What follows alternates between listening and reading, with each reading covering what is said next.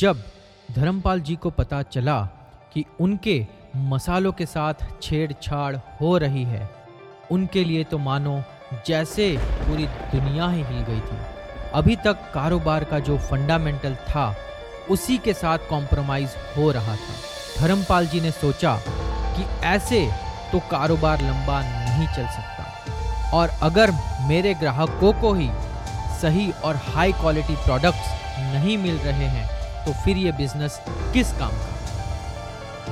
तो जब धर्मपाल जी ने जाना कि बाहर सभी फैक्ट्रीज में ऐसी मिलावटें होती रहती है, उन्होंने उसी वक्त फैक्ट्री के मालिक को दो हाथ जोड़े और बोला, ठीक है जी, हमारा मसाला हम खुद ही बना लेंगे।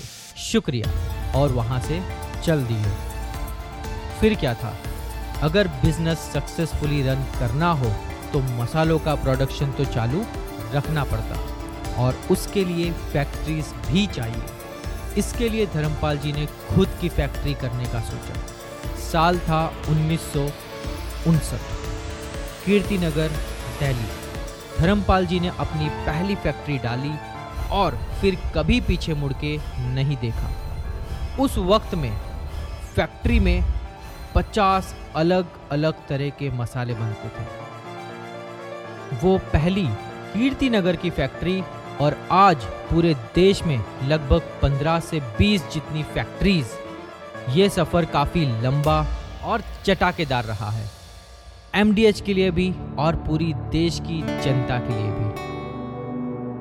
अपनी प्रोडक्ट क्वालिटी और सही एडवर्टाइजिंग स्ट्रैटेजी ने देश में ऐसी जादू की हवा चलाई कि लोगों के लिए मसाले का मतलब ही एमडीएच होता था।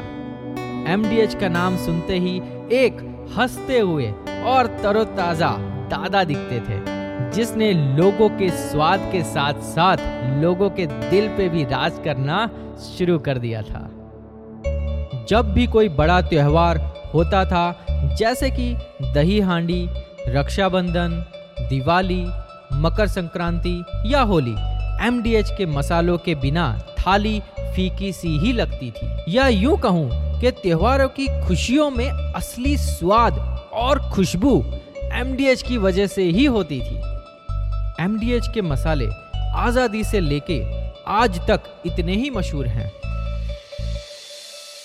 इतने साल बदले मौसम और त्यौहार आए और गए। लोगों के मिजाज और नज़रिए भी बदले। पर एक चीज़ जो कभी नहीं बदली वो है एमडीएच मसाले। जब साल 2020 में धर्मपाल जी का देहांत हुआ, मानो जैसे पूरे देश में गम की लहर छा गई थी और असली मसाले सच सच M D H M D H की जिंगल लोगों की यादों में फिर से एक बार ज़िंदा हो गई थी। एम सिर्फ़ एक मसालों की ही ब्रांड नहीं है, लोगों की ज़िंदगी का एक अटूट हिस्सा भी है। पर एमडीएच के धर्मपाल गुलाटी जी से सीखने जैसी कुछ बातें हैं, जो हम सबको याद रखनी चाहिए। एमडीएच को अपने सफ़र में काफ़ी मुश्किलों का सामना भी करना पड़ा था। जैसे कि धर्मपाल जी की पत्नी और उनके छोटे बेटे का निधन करीबन एक से डेढ़ महीने में ही हुआ। जिसकी वजह से धर्मपाल जी के लिए वो वक्त इमोशनली काफ़ी वीक था।